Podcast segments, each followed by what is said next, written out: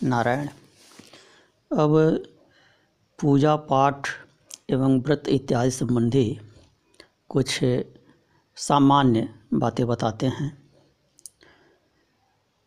स्थूल रूप से जो प्रश्न श्रद्धालुओं के समक्ष उपस्थित होते रहते हैं, उनकी थोड़ी सी चर्चा करते हैं अग्नि पुराण के आधार पर।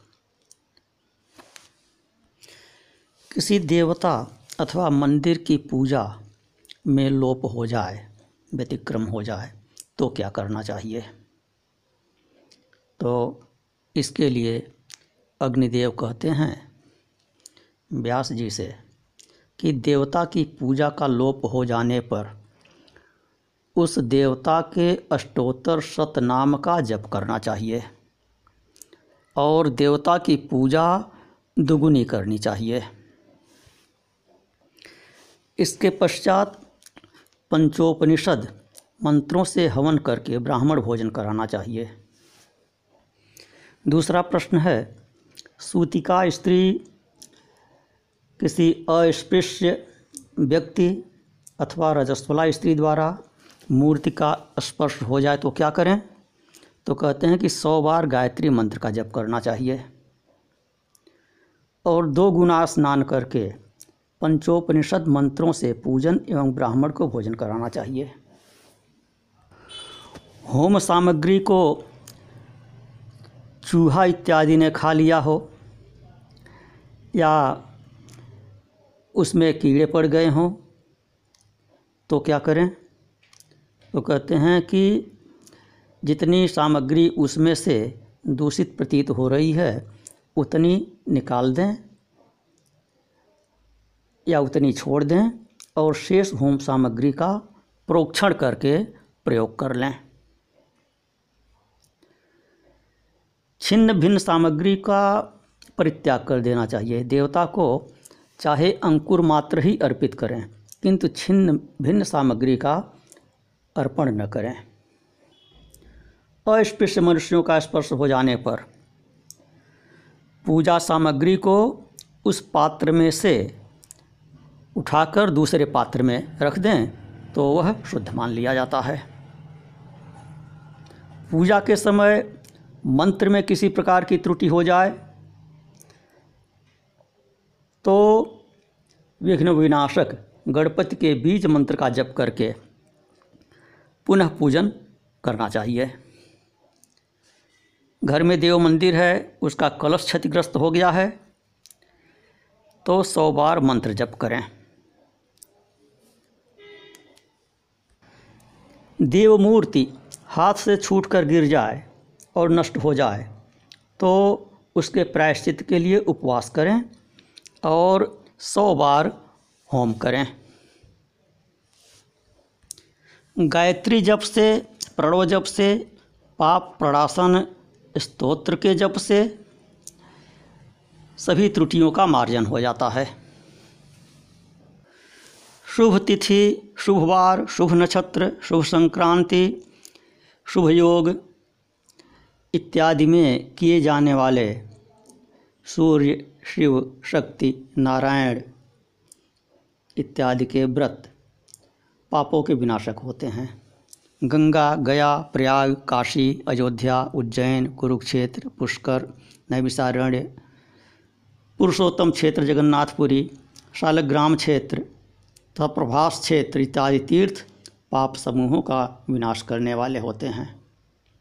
इनकी यात्रा करना, यहाँ पर दान पुण्य करना पापों का विनाश करता है। समस्त वेद, समस्त धर्मशास्त्र, समस्त पुराण, समस्त वेदांग आयुर्वेद, धनुर्वेद, शिक्षा छंदशास्त्र निरुक्त कोष, कल्प, न्याय, मीमांसा इत्यादि सब कुछ, ज्योतिष इत्यादि सब कुछ, यह भगवान विष्णु की ही विभूतियाँ हैं। जो यह जानता है कि परमात्मा एक है और उसके सगुण एवं निर्गुण यह दो रूप हैं। जो यह जानता है कि यह संपूर्ण जगत जिससे उत्पन्न होता है जो स्वयं जगदात्मा है तथा संपूर्ण जगत जिसमें लीन होता है, ऐसे व्यक्ति का दर्शन करने मात्र से लोगों के पाप विनष्ट हो जाते हैं। अर्थात तत्वज्ञ का दर्शन करने से, ज्ञानी पुरुष का दर्शन करने से पाप समूह विनष्ट हो जाते हैं। ऐसा व्यक्ति स्वयं परमात्मा स्वरूप होता है। अब थोड़ी सी व्रतों के संबंध में चर्चा कर देते हैं। व्रत की परिभाषा क्या है? अग्निदेव कहते हैं कि शास्त्रों में बतलाए गए नियमों को ही व्रत कहते हैं और उन्हीं को तप भी कहा जाता है। व्रतों के विशेष नियमों को ही दम कहा जाता है। व्रत करने वालों को संतप्त करने के कारण ही व्रतों को तप कहा जाता है। इंद्रिय समूह का व्रत में नियमन किए जाने के कारण उन्हें ही नियम कहा जाता है। व्रत को ही नियम कहा जाता है। और विशेष बात यह है कि आजकल अग्निहोत्र का लोप हो गया है। तो अग्नि पुराण कहता है कि जो ब्राह्मण अग्न्याध्यान इत्यादि नहीं करते हैं, अर्थात अग्निहोत्री नहीं हैं उनके लिए व्रत, उपवास एवं नियम तथा नाना प्रकार के दान के करने से ही कल्याण की प्राप्ति होती है।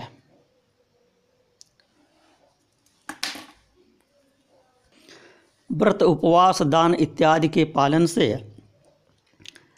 प्रसन्न होकर भगवान विष्णु तथा अन्य देवता व्रती को मोक्ष एवं भोग दोनों प्रदान करते हैं। दुष्कृत्यों से विमुख होकर गुरु के संसर्ग में रहने को ही व्रत कहते हैं। उपवास करने वाला व्यक्ति सभी भोगों का त्याग करके सद्गुणों का पालन करता है। सामान्य रूप से किन वस्तुओं का प्रयोग करना चाहिए, किन का निषेध करना चाहिए, इस संबंध में कहते हैं। कि कांसे का पात्र, मांस, मसूर की दाल, चना, कोदो, शाक, मतीरा, दूसरे व्यक्ति का अन्न, स्त्री, पुष्प, अलंकार, वस्त्र, अलंकार, धूप, गंधानुलेपन, अंजन इत्यादि का सेवन नहीं करना चाहिए। यहाँ एक बात ध्यान देने योग्य है कि चना यहाँ पर निषिद्ध किया गया है। गेहूँ का नाम नहीं लिया गया है। व्रत के अनुसार किस व्रत में क्या ग्रहण किया जा सकता है, क्या नहीं किया जा सकता है, किसमें कौन सा अन्न लिया जा सकता है, कौन बिना अन्न के केवल फलाहार से होता है, उन सब के विशेष विवरण में आएगा। किंतु यहाँ सामान्य रूप से निषिद्ध चीज़ों में चना का नाम लिया गया है। दक्षिण भारत में चना को फलाहार मानते हैं। यहाँ तक कि गेहूँ को भी वहाँ फलाहार मानते हैं। तो जो स्थानीय परंपराएँ हैं, लोकाचार हैं, उनके अनुसार थोड़ा सा इनमें संशोधन कर लेना चाहिए। शास्त्र का यथावत पालन करें तो बहुत ही अच्छा यथावत पालन न करें तो अपने स्थानीय नियमों के अनुसार थोड़ा सा उसमें उदारता बरत लें। एक विशेष चीज़ यह है कि व्रत में प्रायः लोग व्रत के नाम पर अनेक बार फलाहार करते हैं, अनेक बार नाश्ता चाय इत्यादि करने लगते हैं और प्रायः देखा जाता है कि भोजन वाले दिनों से अधिक ही खा लेते हैं। भोजन की अपेक्षा अधिक फलाहार कर लेते हैं।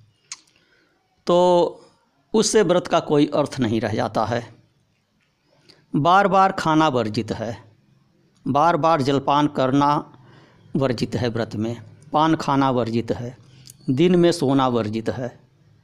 मैथुन इत्यादि करना वर्जित है। इन सबसे उपवास दूषित हो जाता है।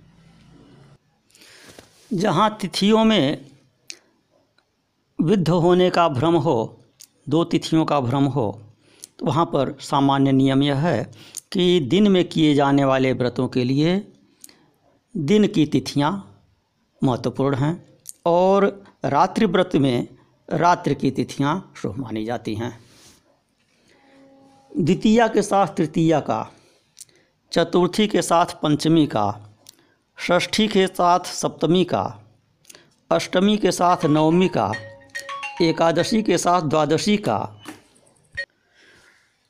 और चतुर्दशी के साथ पूर्णिमा का तथा अमावस्या के साथ प्रतिपदा का वेद उत्तम माना गया है।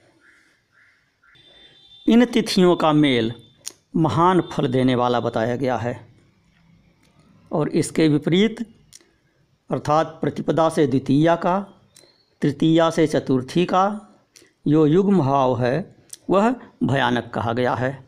यह पुड़ियों को नष्ट करने वाला बताया गया है। विशेष आपातकालीन परिस्थितियों में शौचाचार भी आपातकालीन संक्षिप्त होता है। कहते हैं कि राजा, मंत्री व्रतचारी पुरुषों के विवाह इत्यादि में जो उपद्रव हो, उसमें दुर्गम स्थानों में संकट के समय, युद्ध के अवसर पर, अशुद्धि होने पर तत्काल शुद्धि हो जाती है। उसके लिए विस्तृत, प्रायश्चित करने की आवश्यकता नहीं होती है। रजस्वला स्त्री यदि पहले से व्रत करती आ रही है तो अपने व्रत को किसी अन्य से करा सकती है। यदि स्त्री ने कोई दीर्घकालीन व्रत आरंभ कर दिया है और व्रत के मध्य में रजस्वला हो जाती है तो वह रजस्वला होना उसके व्रत में बाधक नहीं होता है। उससे उसका व्रत भंग नहीं होता है। ऐसे ही गर्भवती स्त्री प्रसव गृह में पड़ी हुई स्त्री, अथवा रजस्वला कन्या, जब अशुद्ध होकर व्रत करने योग्य न रह जाए तो दूसरों से वह अपने शुभ कार्यों को करावे। यदि क्रोध के कारण, प्रमाद के कारण, अथवा लोभ के कारण व्रत का भंग हो जाए तो तीन दिन तक उपवास करना चाहिए और मुंडन करा लेना चाहिए। रुग्ण हैं, अस्वस्थ हैं अथवा अन्य किसी विशेष कारण से स्वयं व्रत नहीं कर पा रहे हैं तो अपने स्थान पर अपनी पत्नी से अथवा अपने पुत्र से व्रत करा सकते हैं प्रतिनिधि रूप में, उनको प्रतिनिधि बनाकर। आरंभ किए हुए व्रत का पालन सूतक में भी करना चाहिए, चाहे जनना शौच हो, चाहे मरणा शौच हो। किंतु पूजन कार्य बंद कर देना चाहिए। अर्थात व्रत के सभी नियम चलते रहेंगे सूतक में, किंतु देव पूजन नहीं होगा। जल से, फल से, मूल से, दुग्ध से, घी से, ब्राह्मण के आदेश से, गुरु के वचन से, और औषधि सेवन से, इन आठ वस्तुओं के ग्रहण करने से व्रत भंग नहीं होता है। जो जो वस्तुएँ आप देवता को अर्पित करते हैं, सामान्यतया वह वस्तुएँ आपको पुष्पित पल्लवित फलित होकर वापस मिलती हैं। आपका वह अर्पण बीजारोपण की भांति होता है। थोड़ा सा अर्पित करेंगे तो बहुत सा प्राप्त होगा। पंचामृत अमृत अर्पित करते समय यह कहें अथवा भावना करें कि, हे देव, मैं आपको पंचामृत से पुष्प जल इत्यादि से अर्घ्य अर्पित कर रहा हूँ, पाद्य अर्पित कर रहा हूँ। अध्य, यह पाद्य अर्ध आचमन स्वीकार कीजिए और मुझे भी अर्ध पाने के योग्य बनाइए। मैं आपकी पूजा कर रहा हूँ। मेरी भी लोक में पूजा होगी। हे वस्त्रों के स्वामी, इस पवित्र वस्त्र को आप ग्रहण कीजिए और मुझे भी सदा सुंदर वस्त्र एवं आभूषण से आच्छादित करते रहिए। हे गंधपते, आप मेरे इस सुगंधयुक्त निर्बल गंध को ग्रहण कीजिए। और मुझे दुर्गंध रहित बनाकर पुण्य की सुगंधि से संपन्न बनाइए। हे भगवान, आप पुष्पों को स्वीकार कीजिए और मुझे पुष्प इत्यादि से परिपूर्ण बनाइए। मेरा जीवन सुगंधित होवे, आरोग्य होवे, आयु की वृद्धि होवे। मेरे द्वारा प्रदत्त यह धूप इत्यादि स्वीकार करके मुझे भी आप धूपित करें। ऊपर की ओर उठने वाली ज्वाला से युक्त इस दीपक को स्वीकार करके मुझे भी ऊर्ध्वगामी बनावें। हे अन्न इत्यादि उत्तम वस्तुओं के स्वामिन, आप अन्न इत्यादि से निर्मित नैवेद्य को स्वीकार कीजिए। और मुझे भी अन्न इत्यादि से परिपूर्ण बनाइए ताकि मैं अन्न का दान कर सकूँ, सर्वस्व दान करता रहूँ। हे व्रतों के स्वामिन, मैंने मंत्रों से हीन, क्रिया से हीन तथा भक्ति से हीन जो पूजन किया है, वह भी पूर्ण हो जाए। मंत्रहीनम, क्रियाहीनम, भक्तिहीनम मया प्रभो। यत्पूजितम व्रतपते परिपूर्णम तदस्तु में। आप मेरी इस पूजा को स्वीकार करके पुनः आने के लिए और मुझे वरदान देने के लिए इस समय यहाँ से पधारें। ऐसा कहते हुए, ऐसी भावना करते हुए देव का विसर्जन करना चाहिए। धर्मम देहि धनम देहि सौभाग्यम गुणसंततिम कीर्ति विद्यांग देहि चायु स्वर्गम मोक्षं च देहि में। इमांग पूजा व्रतपते गृहीत्वा व्रज सांप्रतम पुनरागमनाय वरदानाय वै प्रभो। व्रत में जहाँ तक हो सके भूमि पर शयन करना चाहिए। और व्रत के अंत में सामान्य रूप से जप, होम, दान करना चाहिए। अपनी क्षमता, क्षमतानुसार, उपलब्धतानुसार, चौबीस, बारह, पाँच, तीन या एक ही ब्राह्मण को भोजन अवश्य कराना चाहिए। गुरु का पूजन अवश्य करना चाहिए। व्रत के आरंभ में भी और व्रत के अंत में भी अपनी शक्ति के अनुसार दक्षिणा अवश्य देना चाहिए। बिना दक्षिणा के कोई भी व्रत यज्ञ इत्यादि पूर्ण नहीं होता है।